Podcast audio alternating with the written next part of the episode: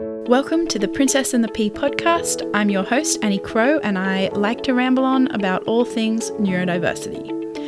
A recent diagnosis of ADHD and autism age 28 completely turned my world right side up. The more I research these neurotypes, the more everything about me finally makes sense. I'd spent years trying to find answers and help, and now that I finally have, I want to help others do the same. I'm a lawyer by day and I love to consume and analyse lots of information, which is exactly what I've been doing for the last three years while trying to understand the intricacies of my unique brain. I've decided to start this podcast to share what I've found and to interview other incredible neurodivergent women who have some great tips and tricks to embrace our neurodivergent brains.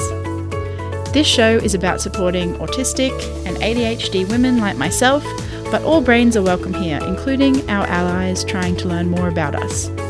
I have a few wonderful neurodivergent guests this season coming on to discuss many topics affecting neurodivergent women from motherhood to barriers to diagnosis, neurodiversity affirming healthcare, inclusive employment, and more.